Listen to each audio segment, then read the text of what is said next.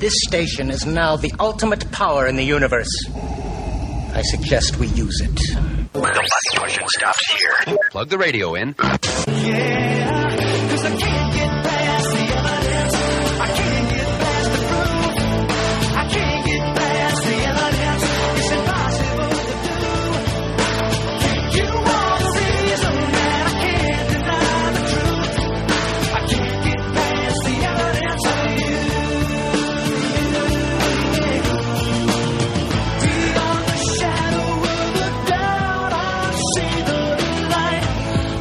time once again for Evidence for Faith, the show where we help Christians become thinkers and thinkers become Christians. Hello, I'm Keith Kendricks. I'm Kirk Hastings. And today we're going to be talking again about the search for truth. Can we discover the meaning of life through logic and reasoning and building just on what we can know for certain? Our website is evidenceforfaith.com and we have podcasts available there, or you can also check out iTunes. If you'd like to email us, email us at email at evidenceforfaith.com. That's evidence, the number four, faith.com. Well, Kirk, I found an interesting news item today before we get into our topic. This is from the Answers Journal, January this year, and they're talking about something called biomimicry. Biomimicry is where scientists are studying the world of biology to try to figure out how to engineer things better. So, this is really amazing, some of the things that they've been doing. They looked at dragonflies, and there is a group of engineers that have actually built a tiny motorized flying vehicle that flies in the same manner as a dragonfly does. It weighs one ounce and it flaps its wings in a similar manner to a dragonfly. So, just an amazing thing. Other things that they're doing, there's a team of engineers who are looking at alternative energy by studying plant photosynthesis. That one seems kind of obvious. Also, there's a team that are working on creating a flagellar motor. Now, we've talked about the flagellar motor in the past, and it's a little like an outboard motor that bacteria use to travel through whatever medium they're in. So they're trying to develop this to see if they might be able to move medications through the human body. And just fascinating. Then another article they had in here about how engineers are looking to create a new type of concrete that doesn't break by studying human muscles. So this is really fascinating too. And apparently, this type of concrete actually flexes. So, really amazing. Then there's a, a group that is studying self cleaning and underwater adhesives. So, and where do you think they're getting that from? They're looking at the fingertips of frogs. So, I'm, I'm still wondering what you do with a miniature motorized dragonfly. What's Ah, the well, practical maybe- application of that? maybe it might make a great spy vehicle. That's true. You know, they could lift a small micro camera and fly it around. So, so the uh, the old saying that I wish I was a dragonfly on the wall would come true, right? there you go. well, Kirk, let's get into our topic today. We've Can I make a quick announcement first? Oh, absolutely. I want to remind people once more about this coming February 12th, which is a very special day. It's Academic Freedom Day. It is also Question Evolution Day. There you go. a friend of ours who has a website which is uh, celebrating that wanted, wanted us to pass that word along. He's, he goes by the moniker Cowboy Bob, and his website can be found at piltdownsuperman.com, which is a pun on uh, one of the many fossils that they found that they've theorized have been the missing link, but turned out to be a little less than that. That's right. Uh, yeah, like a fraud. yes, that's another way of putting it. Now, Kirk, what are you supposed to do for Question Evolution Day? Well, right now it's kind of tied in with Academic Freedom Day. It's just uh, we're um, Cowboy Bob is trying to spread the word that it's okay if you have questions about evolution or if there are some things that don't quite seem to scientifically fit together.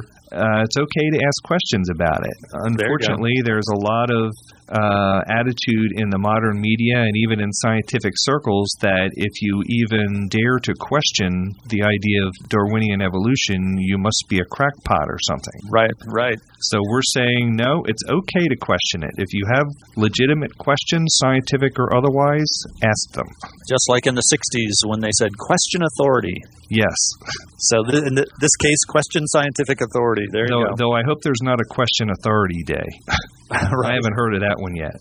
So I guess you would put a bumper sticker on your car that says question evolution or wear a t-shirt that says question evolution or something like that. That would be a good idea. We'll have to ask so. Cowboy Bob if he wants to make some of those up and sell them. There you go. well, today this will be our third week. We're looking at the meaning of life and can we figure it out just by using reason or logic? What we're doing is we're going through a book called Me, the Professor Fuzzy, and the Meaning of Life by David Pensgard. And we have, hope to have David on as a guest next week. But he's written a really intriguing book it, he's obviously a very talented artist, and he's made a kind of a cartoon book, I guess. I don't know if there's a name. It's not really a graphic novel, so I'm not sure what you would call this.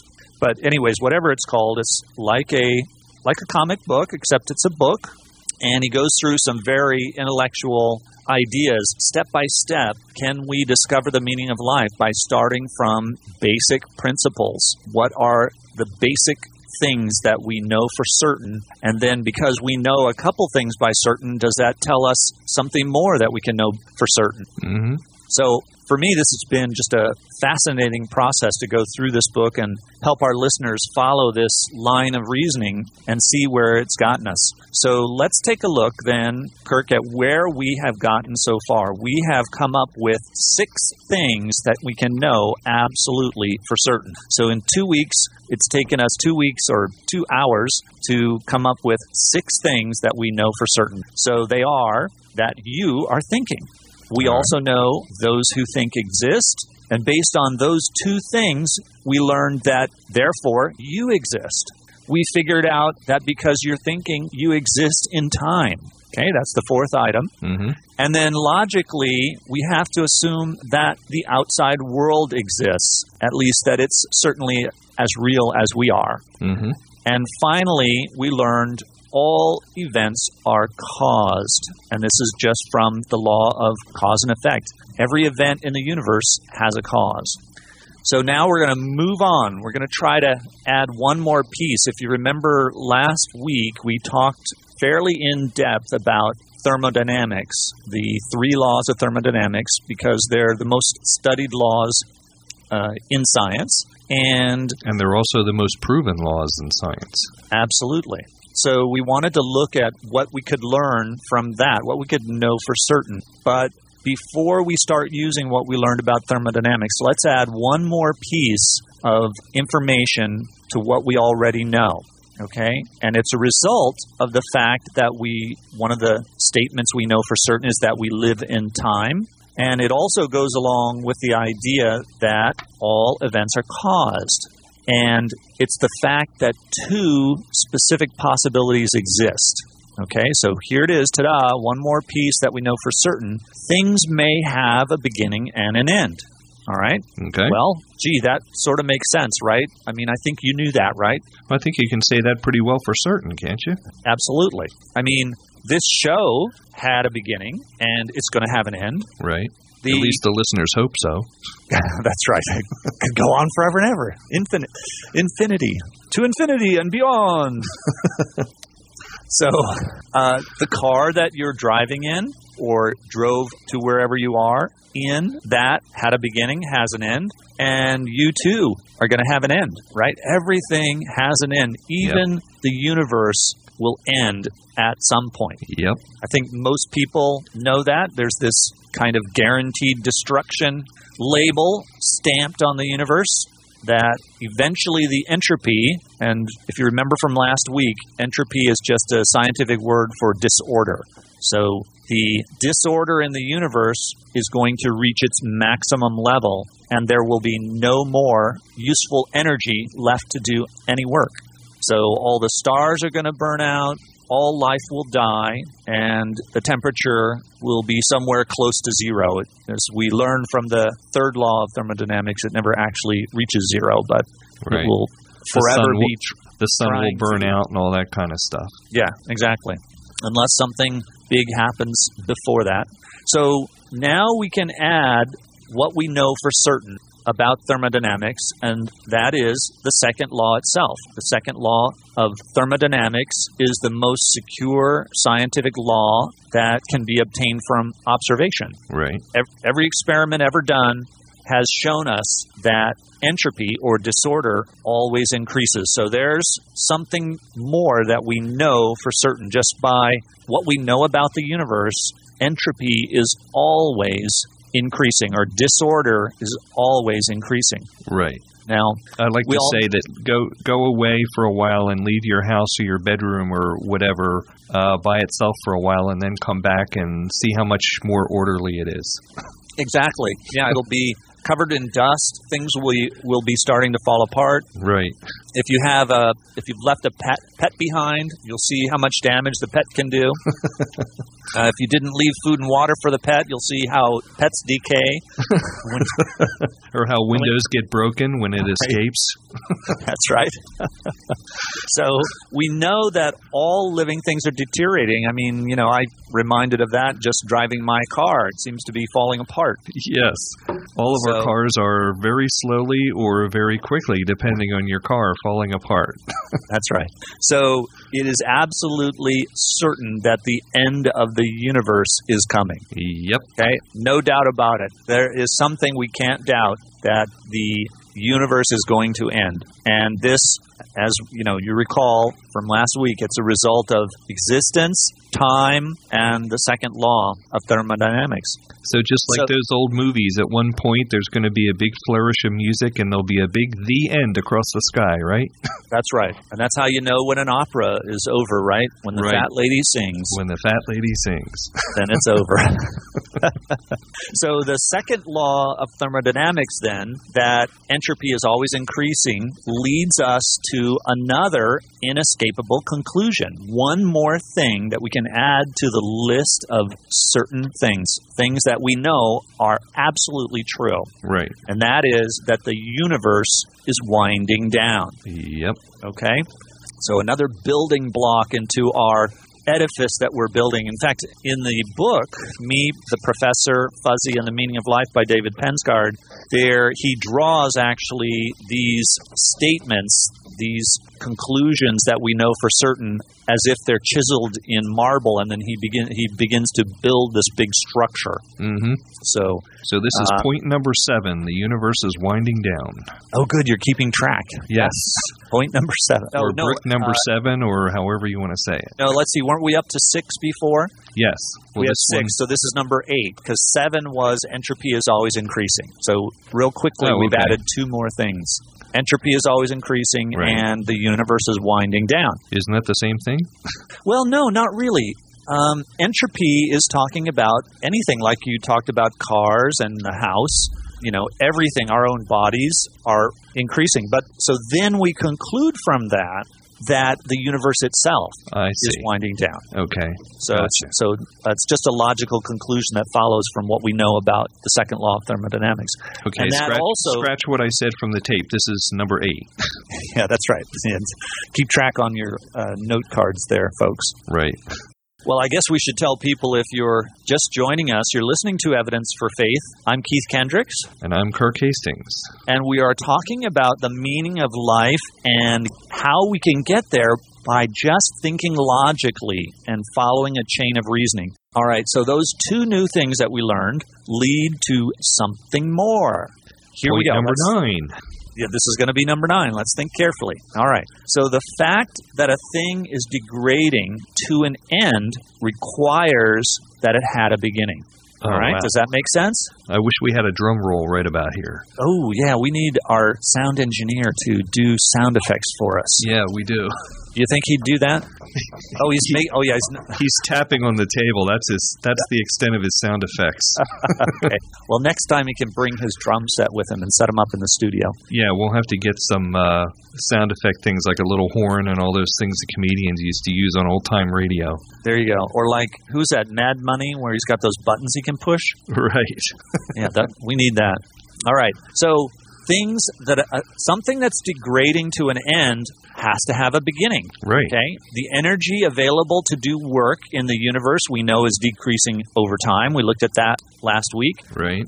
But the energy available to do work could not have exceeded the total amount of available energy. Okay, so we know there's an available amount of energy in the universe, and part of that energy is available to do work.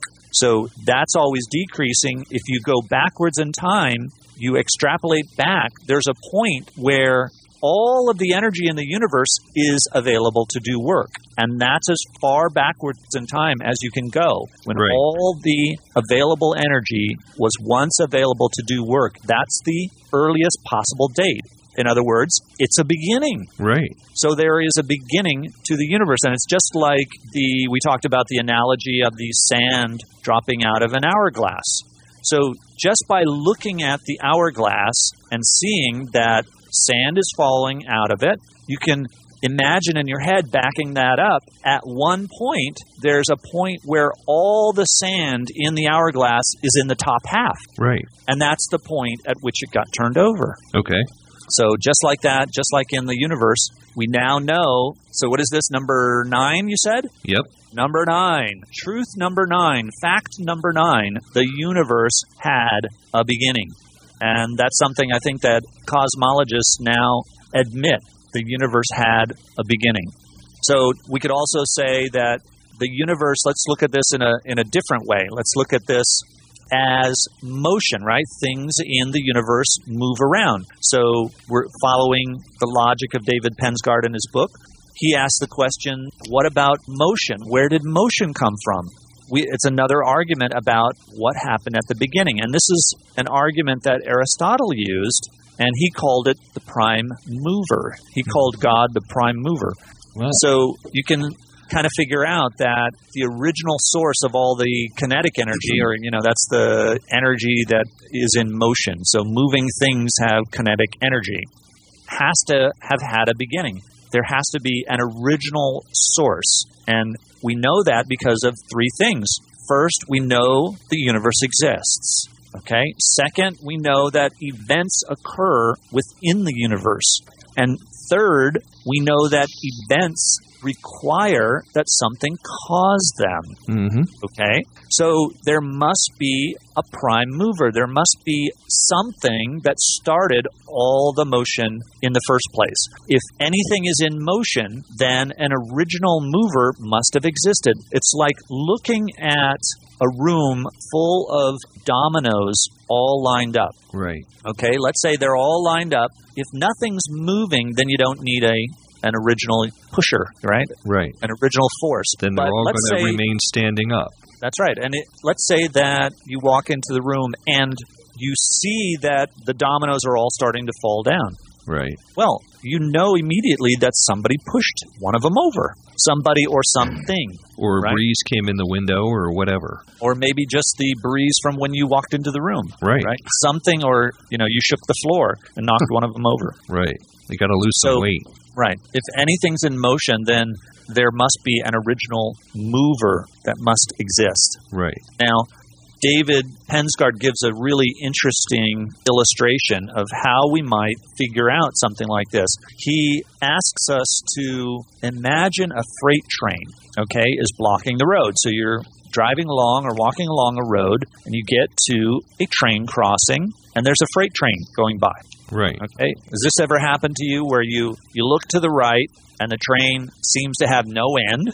And you look to the left, and for as far as you can see, there's nothing but boxcars. And that train seems to be going really slowly. And the first thing you think is, I'm going to be late for work. That's right. I'm going to be here forever, right? Yep. But just because you can't see the end of the train, does that mean that the train really does last forever? Nope. Right? You can know that the train really isn't endless. I mean, it really isn't going to go on forever. First of all, you know that the train exists, okay? And you know that it's moving. So you'd be right in assuming that the train is not infinitely long. At some point, the train has an end. It, It has a caboose somewhere. It's got a caboose somewhere, right? Yeah. and and the the second law of thermodynamics tells us that perpetual motion machines are impossible, right? There there Right. are no such things as perpetual motion machines. Right. So the train can't go on moving forever, right? If it was infinitely long, it would have been moving forever. So it can't be infinitely long. And also, you know that uh, it must have an engine somewhere that's either pushing or pulling it. Well, yeah, exactly. That's how you that's how you can conclude uh, that's how you figure out that there is an engine, right? I mean, you got to figure out how is it moving. Right. So- if it was just a bunch of box cars, they wouldn't be moving. Right, exactly. Well, I guess, hmm, that's interesting. Suppose you release them, if, suppose they were going downhill. So maybe we should modify this illustration. But still, you know that there is going to be an end, but you would also know that somebody had to release them to get them to go downhill, Sure. or somebody had to push them uphill in the first place. Right. All right, but anyways, let's get back to let's assume it's level ground and you see boxcar after boxcar moving along. You would look at how they're moving, right? How are they moving? All right, well, you would notice that they're coupled together and you'd be able to tell that each car is being pulled by the car ahead of it, right? The- Right. the, the cars aren't pushing each other. One car is pulling another car, which is pulling the other car, which is pulling that car. So no car is moving unless it's pulled. Right. Right? Now that goes along with one of our previous things that we knew for certain. I don't know which number it was, but one of the things we said that we knew for certain is that all events are caused. So that's the law of cause and effect. That's fact number six. So, oh, okay, great. All events are caused. So now you can assume this is where we get to your engine, right, Kirk? Now you can assume that there is some kind of a car that, or an engine car, something that has to be different from all the other cars, right? Because if it was just another car, it wouldn't have the ability to pull anything else. It would need itself to be pulled. Right. So there has to be something that's different from the cars that has the ability to pull things. So this is the original mover. This is the prime mover. This is the original engine car. Right. So the engine on a train is the prime mover. Sounds good to me so far. There you go. It pulled the first car, which pulled the second car, and so on, all the way down to the last car, which we already said can't be infinitely long. The caboose. Yep. So there's an end. There's a last car somewhere. Right. So we would deduce, though, that the engine must be the beginning of the train. That Right. sounds reasonable. So, what you know about trains and the way that the world works makes it easy to figure out, right? All of this is fairly easy. Just sitting there for the hour or so that it takes for the train to go by, we'd be able to figure out all this. Now, I've never This- seen anyone sitting at a railroad crossing, you know, scratching his head and thinking, "Gee, I wonder how that this thing is moving by here." Yeah, but let's say that you didn't know about uh, trains. You would still be able to figure it out Yeah. just by what you know about the universe. Right. So, and the same thing is true for the universe as a whole. We can figure this out. We can figure out that there is a prime mover, right? Just by thinking about the universe. Yeah. The universe is very much like a machine that we find in motion, right? It has laws of operation, right? And we looked at those last week. They were the laws of thermodynamics. And those laws tell us that this machine is running down. This the universe is running down. So we know entropy is always increasing, therefore it can't be perpetual, therefore it hasn't been around forever and it will someday stop. Can you kind of compare this using the train analogy to the fact that the engine is eventually going to run out of gas? Yeah, the well, that's right. It, it can't be even the engine itself can't be a perpetual motion machine itself, Right. right? It's wearing down. It's part of the universe. Eventually, So- its usable energy is going to go to zero. Exactly. Yep.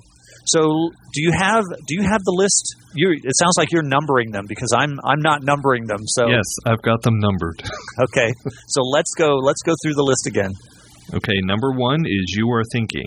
Okay. Number two is those who think exist. Okay. Number three is you exist. Mhm. Number four is you exist in time.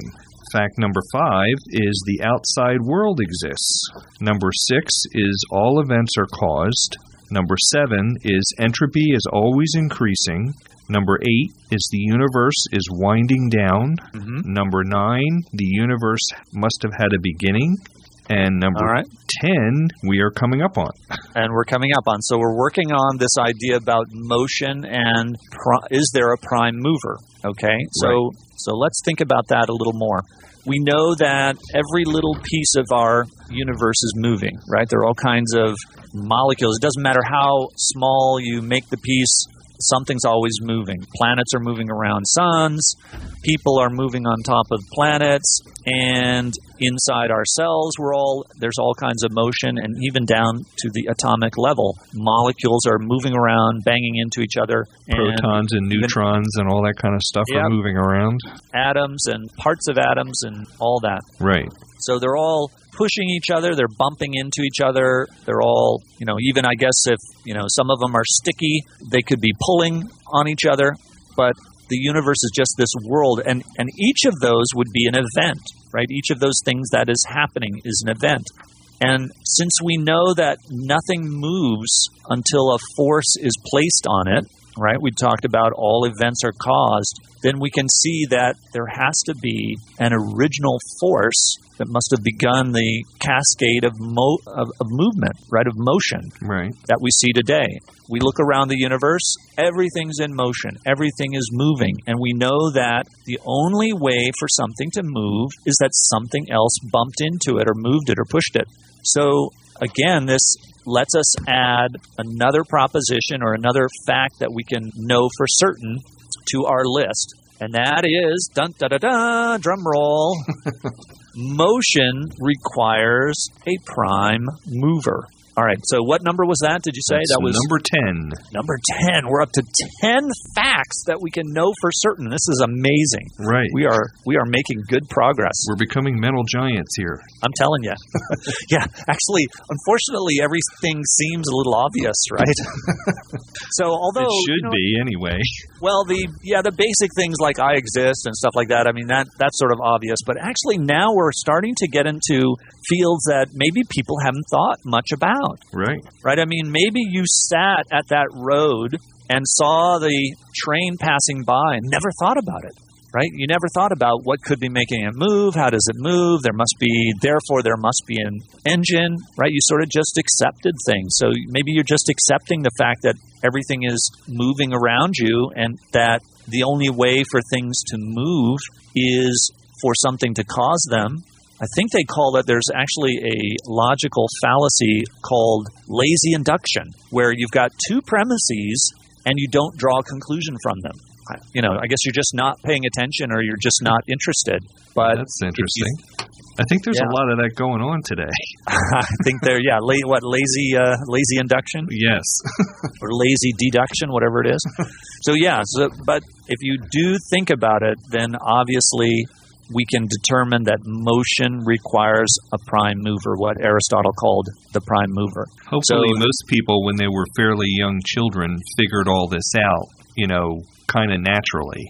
And then Well- you get used to it, and then you don't think about it anymore. Yeah, you know, it's true that children do have an ob- do believe in God early on, but this seems to be something that's innate and built in from what the psychologists uh, are telling us about studies of small children that they have an innate uh, belief in God. So this seems to be different from you know, thinking about it logically. But I think that Well, I don't know. Could it could it almost be like these ten things we've gone through that when you're a little kid you just um, naturally put these things together in your head, and then you Yeah. come to the conclusion, well, you know, the idea of God makes sense because if everything that I know is started by something else, then it must have been started by God, and you just, you know, it's just a natural logical progression for little kids. It's Well, when it we get be- older we start trying to talk ourselves out of that. Right. Well, yeah, I guess that's the real point. Um, you know, for whatever reason, all children in all cultures have a belief in God. Even atheistic cultures, children start out with a belief in God. You have to be talked out of it. Right. That's exactly it. I, I think kids are naturally kind of logical and intelligent, and they know how to put two and two together, and you have to teach them along the way, you know, something else. Because, you know, they, they there's certain basics in life that they kind of figure out for themselves. One of them is that God probably exists, and then they have to be talked out of that at some point. Yes, right. And, you know, so for whatever reason that maybe you haven't put two and two together, you can now know just by this thought experiment that the beginning of the universe is a fact of history. Right. And the logical conclusion from that is that something's responsible for it. So Right. we're Uh. coming rapidly towards our what is the meaning of life? And that's what we're talking about. If you're just joining us, you're listening to Evidence for Faith. I'm Keith Kendricks. And I'm Kirk Hastings. and we are talking about the meaning of life. Can we discover what life is all about just by thinking rationally, just by starting with logic, not taking any assumptions for granted, trying to be open minded, but using logic as a filter so that we accept only those ideas and concepts that are logical and rational? And what can we gain? What kind of knowledge can we gain? So at this point, let's go ahead and review again. Let's go through all these 10 things that we, we know. Kirk, you want to do the honors? Let's take a look at things we know, for 10 things we know for certain. Okay. Once again, number one is you are thinking. Mhm. Number two is those who think must exist. Right? Number three, the logical conclusion is you exist. Mhm. The fourth idea we've uh, explored is you exist in time because it takes time to think. Right. All right. Number five is the outside world exists because we extrapolated from the fact that you exist and everybody else exists, then there must be an outside world outside you that exists because the other person is your outside world. Right. And, and even if it's impossible to prove that the outside world exists, it's impossible to disprove it, Sure. too. So it's at least as real as we are. Right. Okay. Number six, the uh, logical conclusion number six is all events are caused. Mm-hmm. which we just explored with the freight train idea. Number seven is entropy, which is losing energy, is always increasing. Right. Disorder. Yes, disorder. Number eight is the universe is winding down. The universe as a whole is winding down because everything in it is winding down. Yep. All right. Number nine is the universe must have had a beginning because anything that's winding down must have originally been wound up at some point. Right. And number 10, drum roll, the presence of motion requires an original mover. That's right. That's right. Your freight train must have an engine. Yes, it uh, yes it must. All right. So now let's see if we can add one more item. Let's see if we can add an eleventh thing that we know for certain. All right. Let's look look at one more aspect that we know about the universe, and that is we know that in the universe there is the presence of what we call order or complexity. Right. Okay. Well, have you ever wondered where it all came from? Where did all this complexity and order come from? Now, if you doubt that there's complexity in the universe, I have a good example for you.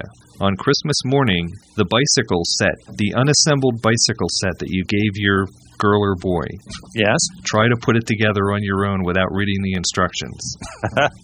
That's complexity. Yes, things can get complex really rapidly, right? Yes. Or buy one of those um, pieces of furniture like a bookshelf or whatever that you have to put together yourself, and it says, "Oh, simple instructions." And three days later, you're still fighting with this thing, and the shelves are all crooked and everything else. That's right. That's right. So, and we know uh, from second law of thermodynamics, entropy is always increasing. What it, what is entropy? Entropy is disorder. Right. So we know that complexity is decreasing. So this goes along with what we were talking about the other two arguments. It's so this is a similar argument to what we've looked at that the universe had a beginning and that motion requires a prime mover. So that as disorder increases, complexity decreases. That's right. So this is an argument that's developed is based on what we know about complexity. Right. So be, because diple- uh, diplexity, That's easy for you to say. too complex of a word to say. right. So because complexity is decreasing with time towards a minimum value, right? It's going down towards zero. Right. We know that it must have started at a very high level back in the beginning, right? Makes it's one of those things. Yep. Something's going downhill, it must have been uphill beforehand. Right. It's something's getting smaller now, it must have been bigger before, Right. right? And if you remember from our past discussion, order, I think this was on the first day, the first uh, hour, we talked about how order can only come from an intelligence capable of directing force. Right? We said that there were two things that can overcome entropy, and that is life and intelligence. Yes. Intelligence is the only thing that allows you to actually go uphill Right. Temporarily. temporarily yeah that's right instead of instead of just staying even which is what life does life allows you to keep from decaying right away because you decay your food rapidly Okay. right you eat something out of the universe uh, out of the universe out of the environment and that decays quickly gives you usable energy that you extend you use in your body and it prevents you your body from decaying away Right. well, what about evolution? Okay. Doesn't evolution tell us that we can get complexity, that we don't need to have a high level of order at the beginning? That's Some what it claims. Yeah, that's right, right? They point to life. They say that life can do that job without intelligence through the process of evolution, through increasing mutations and then natural selection, selecting those mutations that, that are beneficial, and that that can build up a more complex organism over time, right? It can so you're essentially adding complexity to the system. But even if Right. that was possible, remember that evolution requires a replicating life form, right? Right. You have to have reproduction in order to have evolution, Right. right? So, what created the first replicating life form, Hmm. Right? And then Interesting question. and then not even thinking about living organisms, what about the rest of the universe? Remember, the rest of the universe is also decaying. So, what created the high order, right, or the low levels of entropy? Right. What in the universe itself? Where did all those high levels of energy first come from? That's right. So there, we know that the universe was younger near the beginning, and there it was much more complex than it is now because we look all around us and we see complexity decreasing. Right. So the evidence clearly indicates that the universe had an original designer. Or So an that- original prime mover. There you go. So that brings us to the next thing we know for certain. Number What's that? 11. Number 11. Is that number 11 or number 12? Uh, I believe that's number 11. Okay, number 11. The presence of complexity requires a designer.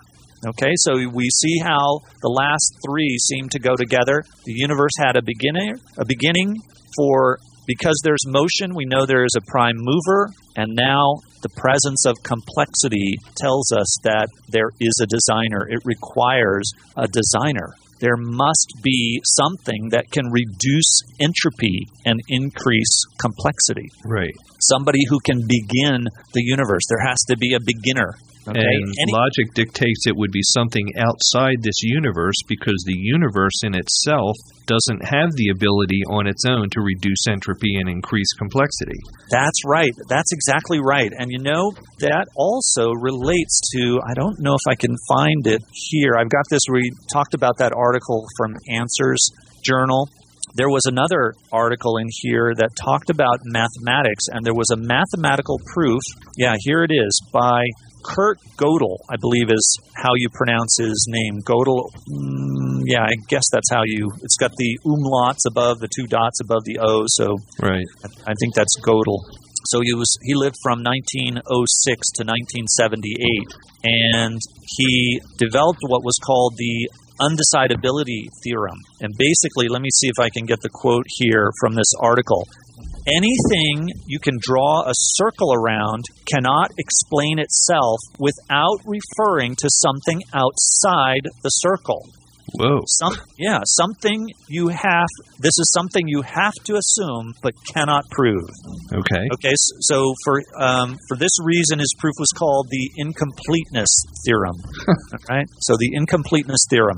So it's a mathematical proof that says whatever you're trying to explain has to be. If you can draw a circle around it, if you can contain it, if you can describe it, it has to be explained by something outside of itself. So obviously, we can describe the universe. It seems to be some kind of self-contained entity, but this theorem says that you need something more. There has to be something more. If there's a natural, if there's the, the natural order, there has to be something supernatural, something outside of nature Wow. in order really to neat. explain it. Yeah. Never that heard that interesting? before. Yeah. That's great. So I'd like to read more about that. I'll have to look him up and, and read something on that guy. That was pretty interesting. Yeah. So the president's the president's the presence of complexity. I'm really having trouble with these complex words today, huh?